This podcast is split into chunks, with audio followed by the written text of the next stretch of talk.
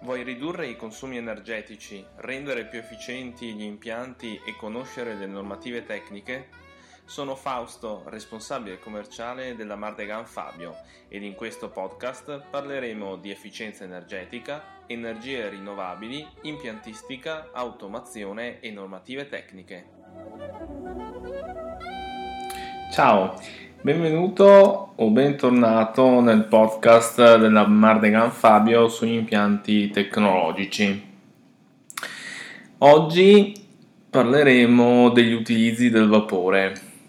Questa puntata, come la scorsa, è sponsorizzata dal workshop che faremo il 21 novembre a Bassano del Grappa.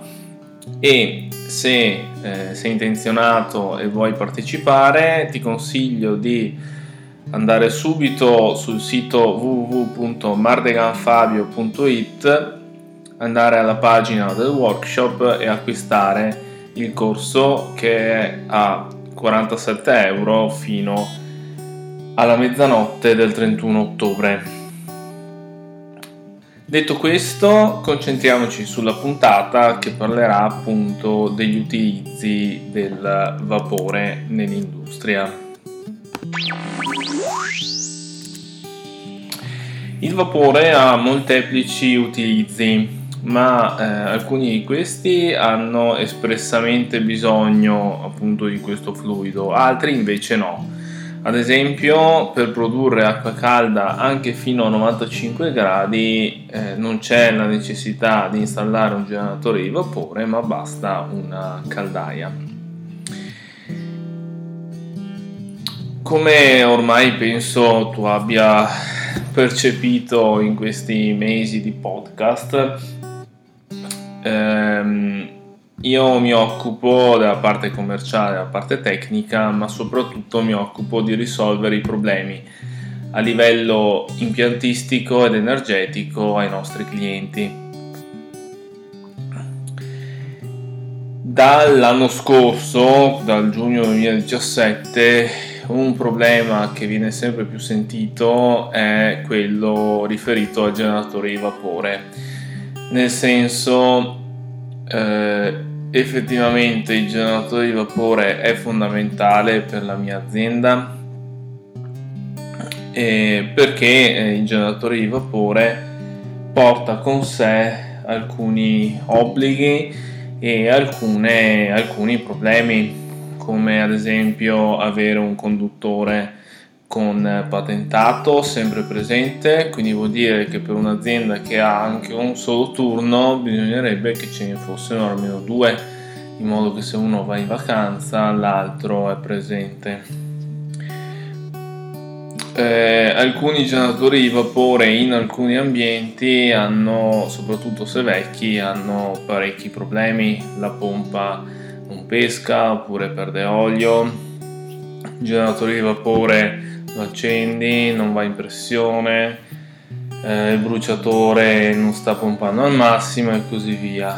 Questo fa perdere tempo al caldaista o al manutentore che deve seguire il generatore di vapore, bloccare la produzione e concentrarsi sul trovare, trovare una soluzione, con quindi un dispendio sia di denaro che di, ehm, di tempo.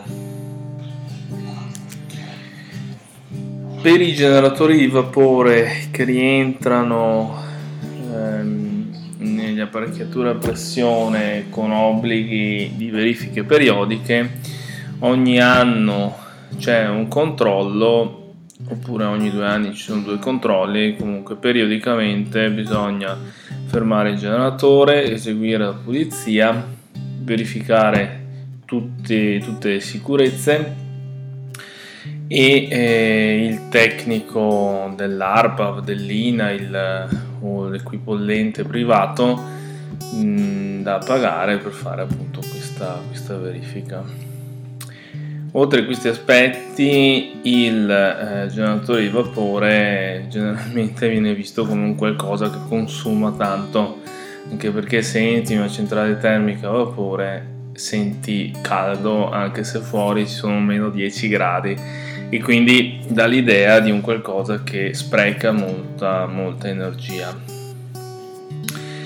E oltre a questi aspetti eh, il trattamento dell'acqua è fondamentale per un generatore di vapore e questo comporta eh, manutenzioni anche a docitori oppure osmosi, pompe dosatrici e così via.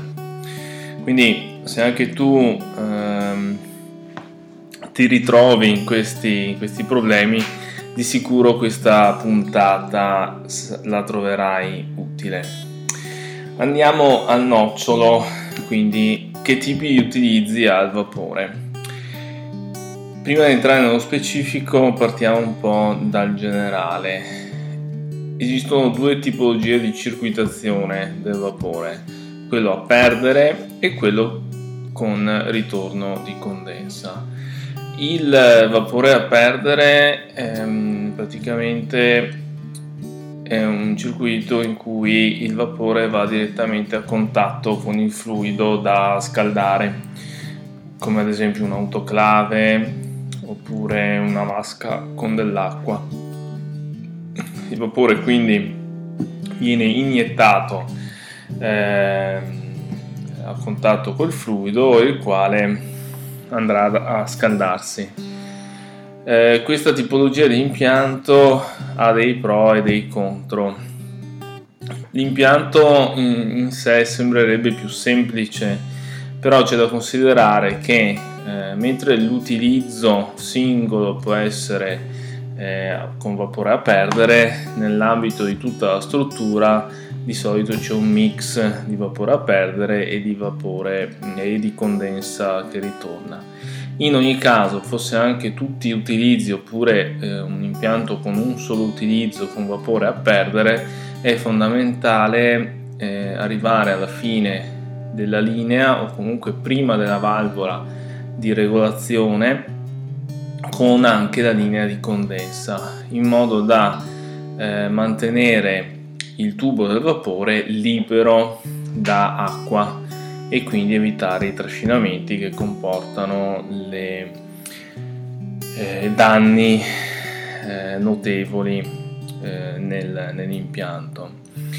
Se hai un utilizzo un impianto con vapore a perdere, eh, di sicuro la vasca di alimento eh, sarà fredda e quindi eh, bisognerà mantenerla calda sopra i 70 gradi, ma per fare questo bisogna eh, scaldarla generalmente col vapore stesso, quindi una parte del vapore viene utilizzata per scaldare l'acqua di alimento. Eh, importante se si vogliono analizzare anche i rischi è considerare quello eh, dell'inquinamento, cioè se ehm, il vapore ad esempio è spento e l'utilizzo in pressione con acqua, magari con acqua e detergenti, eccetera, eccetera, c'è il rischio che questa acqua arrivi fino al generatore di vapore. E quindi dal generatore di vapore inquini tutto l'impianto, creando molti danni sia all'impianto stesso che al generatore ed eventualmente anche al, a, agli altri utilizzi. Viceversa, se si utilizzano prodotti chimici non volatili eh, per gestire i generatori di vapore, questi prodotti chimici andranno a inquinare il, il fluido da scaldare. Quindi bisogna stare attenti a utilizzare quelli non volatili, però utilizzando quelli non volatili non si va a proteggere anche l'impianto. E, ehm, infine eh, questa tipologia di, di, sistema di sicuro ti permette di utilizzare tutto il calore del vapore perché eh, il vapore a contatto con il fluido eh, rilascerà il calore eh, per, perché il vapore diventi condensa ma anche assorbirà il calore della condensa stessa. Se eh, il fluido è inferiore ai 100 gradi. L'altra tipologia è quella con, eh, con ritorno di condensa.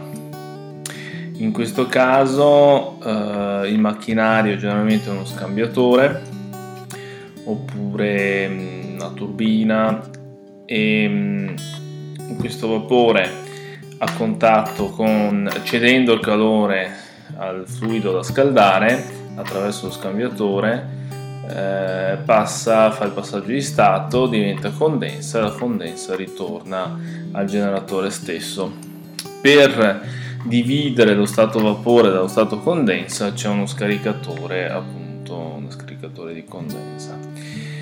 Questo sistema ehm, è da considerarsi un po' più complesso perché bisogna dimensionare attentamente sia l'impianto vapore ma anche l'impianto condensa perché eh, bisogna valutare macchina per macchina se la pressione a monte dello scaricatore è sufficiente per portare le condense fino alla vasca di raccolta. E inoltre, in funzione della percentuale, come ho detto prima, di solito l'impianto è misto, in funzione della percentuale di ritorno alle condense, la vasca ehm, può essere che vada riscaldata o addirittura che sia troppo calda. Se è troppo calda c'è il rischio di cavitazione delle pompe, quindi o l'inserimento di una pompa nuova come booster in serie alla pompa di alimentazione o portare la vasca di alimento molto in alto oppure arrendersi a manutenzioni periodiche di cambio della tenuta.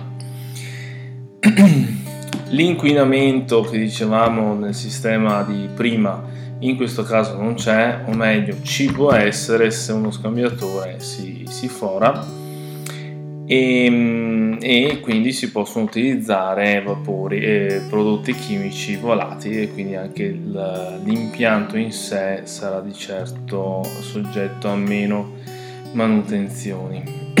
quindi eh, io qui non sto dicendo che un sistema è meglio dell'altro per la distribuzione del vapore. Eh, ti do solo dei parametri per riuscire a capire eh, i tuoi macchinari adesso che vapore, eh, che sistema di distribuzione stanno utilizzando e quindi anche delle idee sui rischi che può avere uno o l'altro sistema. E, ehm, a questo punto eh, cosa succede? Eh, avendo queste informazioni cerchiamo di capire quando il vapore è necessario Um, la prima mh, distinzione è da farsi sulla temperatura del fluido da scaldare. Se rimaniamo sotto i 95 gradi, una caldaia, addirittura una caldaia a condensazione, se l'impianto è eh, progettato e automatizzato in maniera corretta, una caldaia può produrre acqua a questa temperatura, sia a livello diciamo, legislativo sia in maniera fattuale. Se invece dobbiamo superare i 95 gradi, allora eh, possiamo utilizzare il vapore, ma anche l'olio diatermico o l'acqua surriscaldata. Se prendiamo quindi questo secondo, questo secondo gruppo, dobbiamo distinguere eh, in funzione dell'applicazione eh, ad esempio, se abbiamo un'autoclave, quindi un serbatoio eh, da scaldare per fare una determinata produzione, eh, ho due possibilità.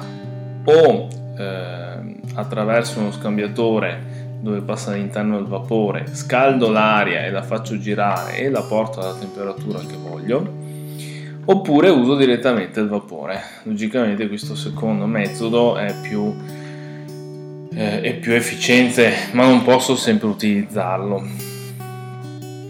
Eh, un altro esempio, per la produzione del vapore sterilizzato generalmente si inserisce un produttore di vapore intermedio, quindi non un generatore vero e proprio, ma uno scambiatore che produce, che trasforma l'acqua in vapore. eh, quindi il fluido secondario sarà questo vapore sterile, il fluido primario può essere anch'esso vapore, ma può essere anche olio diatermico. Quindi eh, c'è questa possibilità. In questo caso bisogna usare vapore o olio diatermico, non posso usare una caldaia. Infine, se ho bisogno di molta potenza in poco tempo, il vapore è il sistema più affidabile. Eh, anche se il fluido da scaldare è inferiore ai 95 port- deve arrivare a una temperatura inferiore ai 95 gradi. Ehm, ribadisco però il concetto che una centrale termica ad acqua calda dimensionata correttamente e automatizzata in maniera intelligente è la soluzione più efficiente per scaldare eh, fluidi con temperature inferiori ai 95 gradi. Questo l'ho detto anche l'altra volta e non smetterò mai di ripetere. Quindi se ti ritrovi in queste situazioni, hai questi problemi e magari hai altri problemi e ti consiglio di eh, scriverli nei commenti del podcast oppure del, dell'articolo che trovi sulla www mardeganfabio.it barra news. E ehm, se ti ritrovi in questi problemi eh, e magari vedi che puoi sbarazzarti del generatore di vapore oppure eh, l'impianto come sta funzionando non è efficiente secondo te ci sono margini di miglioramento puoi eh, contattare il tecnico che ti ha dimensionato, che ti ha installato l'impianto, però se è così a questo punto direi che è anche colpa sua. Quindi di sentire magari una, un'altra voce in merito con esperienza come possiamo esserlo noi della Mardegan Fabio. Ehm, oppure hai anche un'altra soluzione quella di iscriverti al workshop sull'impianto vapore efficiente che sarà a fine, a fine novembre, il 21 novembre a Vassano del Grappa, nel qual eh, corso potrai eh, assimilare strumenti, informazioni per mm, verificare da te se l'impianto come fatto è eh, efficiente e affidabile, se il generatore di vapore è effettivamente eh, necessario alla tua produzione o meno. Se invece senti che sei a posto così, beh, dubito che staresti ascoltando questo podcast.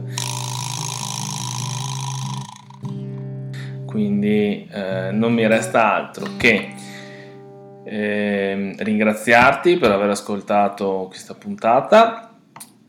Ti consiglio di andare sul sito www.mardeganfabio.it dove puoi trovare i link al workshop, ma puoi trovare anche tante altre informazioni sui nostri prodotti, sul vapore in genere e così via.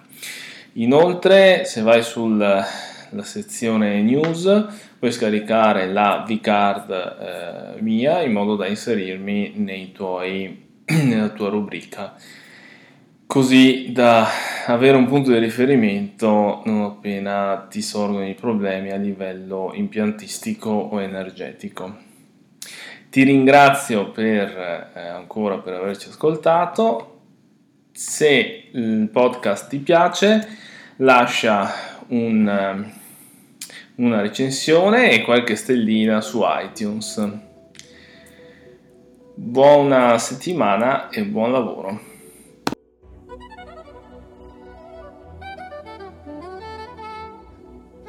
Vuoi ridurre i consumi energetici, rendere più efficienti gli impianti e conoscere le normative tecniche? Sono Fausto, responsabile commerciale della Mardegan Fabio ed in questo podcast parleremo di efficienza energetica, energie rinnovabili, impiantistica, automazione e normative tecniche.